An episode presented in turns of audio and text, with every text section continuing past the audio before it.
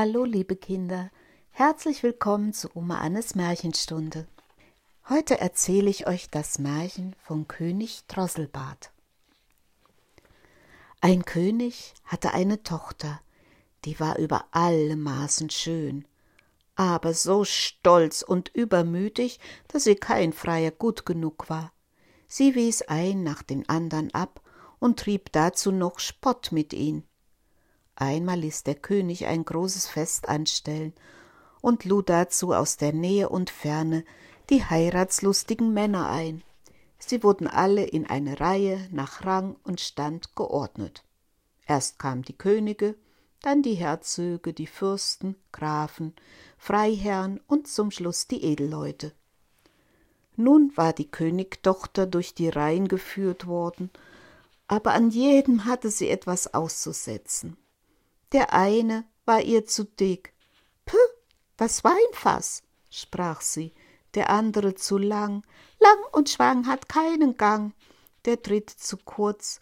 Kurz und dick hat kein Geschick. Der vierte zu blass. Der bleiche Tod. Der fünfte zu rot. Der Zinshahn. Der sechste war nicht gerade genug. Grünes Holz hinterm Ofen getrocknet und so hatte sie an jedem etwas auszusetzen.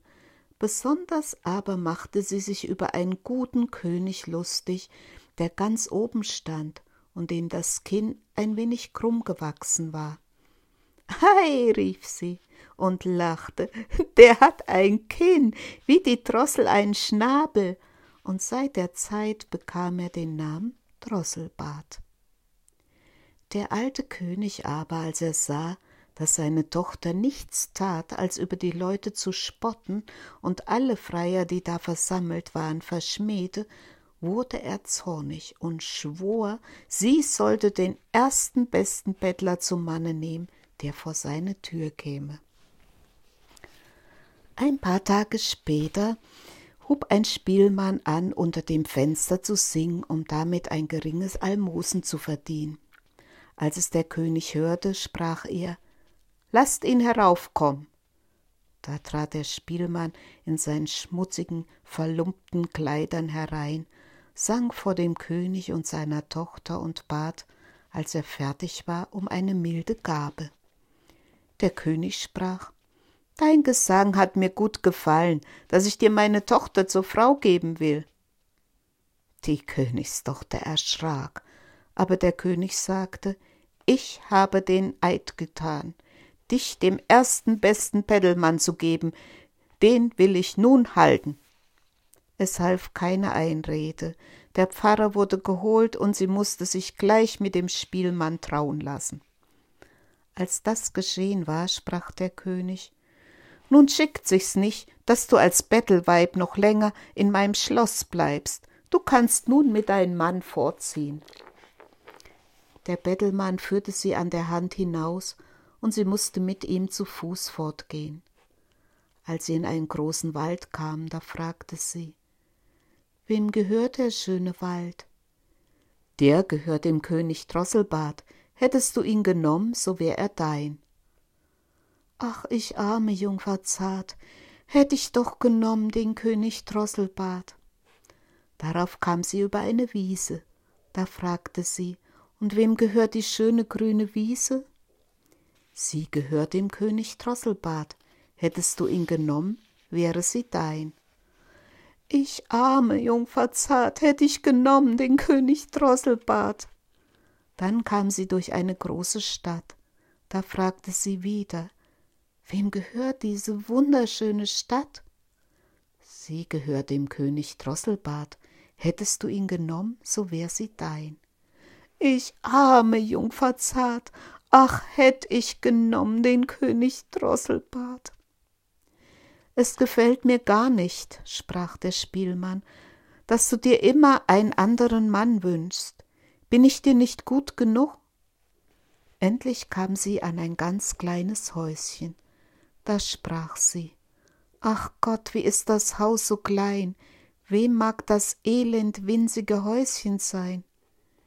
Und der Spielmann antwortete das ist mein und dein Haus, wo wir zusammen wohnen. Sie musste sich bücken, damit sie zu der niedrigen Tür hereinkam. Und wo sind die Diener? sprach die Königstochter. Was? Diener? antwortete der Bettelmann. Du musst selber tun, was du willst getan haben. Mach nur gleich Feuer an und stell Wasser auf, dass du mir mein Essen kochst. Ich bin ganz müde. Die Königstochter verstand aber nichts vom Feuermachen und Kochen, und der Bettelmann musste selbst Hand anlegen, dass es noch so leidlich ging. Als sie die schmale Kost verzehrt hatten, legten sie sich zu Bett. Aber am Morgen trieb er sie schon ganz früh heraus, weil sie das Haus besorgen sollte. Ein paar Tage lebten sie auf diese Art und Weise, mehr schlecht als recht, und zehrten ihren Vorrat auf. Da sprach der Mann Frau, so geht das nicht länger, was wir hier zehren und nichts verdienen. Du sollst Körbe flechten. Er ging aus, schnitt Weiden und brachte sie heim. Und da fing sie an zu flechten, aber die harten Weiden stachen ihr die zarten Finger wund. Ich sehe, das geht nicht, sprach der Mann. Spinn lieber, vielleicht kannst du das besser.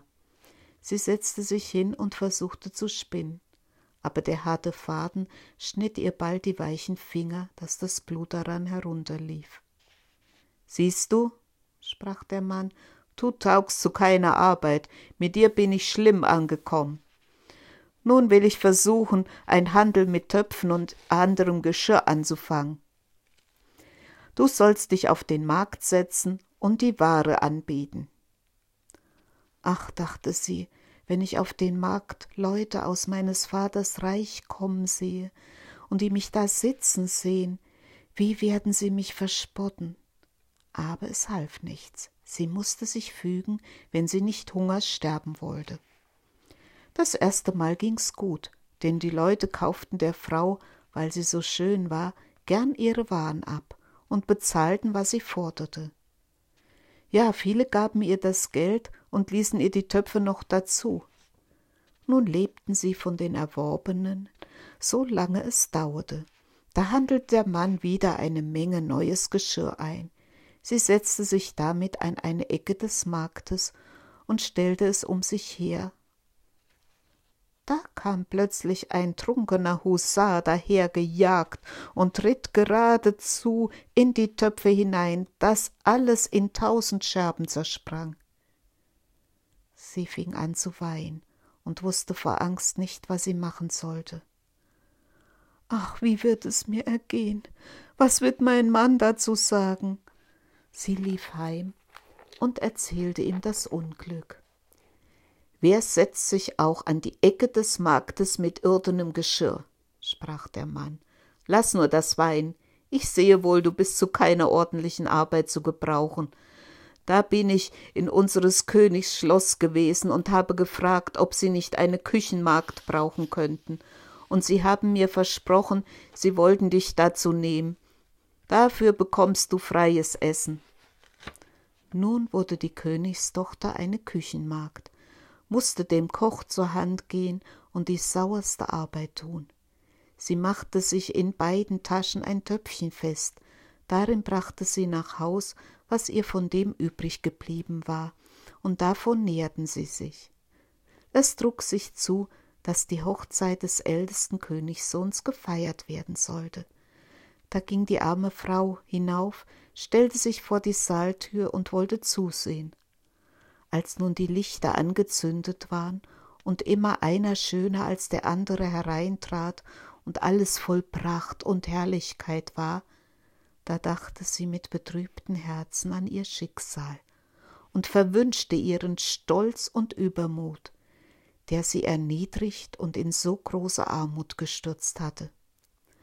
Von den köstlichen Speisen, die da ein und ausgetragen wurden, und von welchen der Geruch zu ihr aufstieg, warfen ihr Diener manchmal ein paar Brocken zu, die tat sie in ihr Töpfchen und wollte es heimtragen. Auf einmal trat der Königssohn herein, war in Samt und Seide gekleidet, hatte goldene Ketten um den Hals.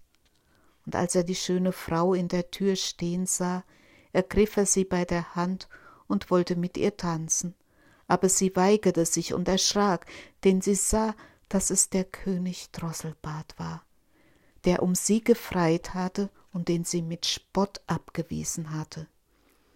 Ihr Sträuben half nichts, er zog sie in den Saal. Da zerriß das Band, an welchen die Taschen hingen, und die Töpfe fielen heraus, dass die Suppe floß und die Brocken umhersprang. Und wie das die Leute sahen, entstand ein allgemeines Gelächter und Spotten, und sie war so beschämt, dass sie sich lieber tausend Klafter unter die Erde gewünscht hätte. Sie sprang zur Tür hinaus und wollte entfliehen, aber auf der Treppe holte sie ein Mann ein und brachte sie zurück, und wie sie ihn ansah, war es wieder der König Drosselbart. Er sprach ihr freundlich zu, Fürchte dich nicht. Ich und der Spielmann, der mit dir in dem elenden Häuschen gewohnt hat, sind eins.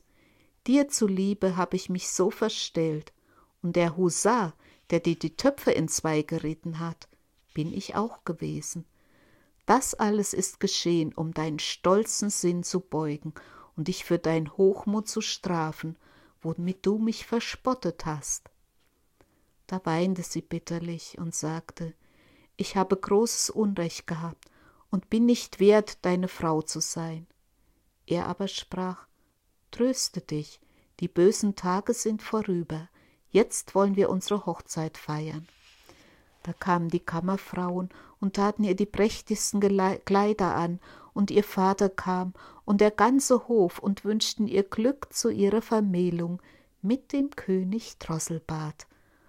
Und die rechte Freude fing jetzt erst an. Ich wollte, du und ich, wir wären auch dabei gewesen.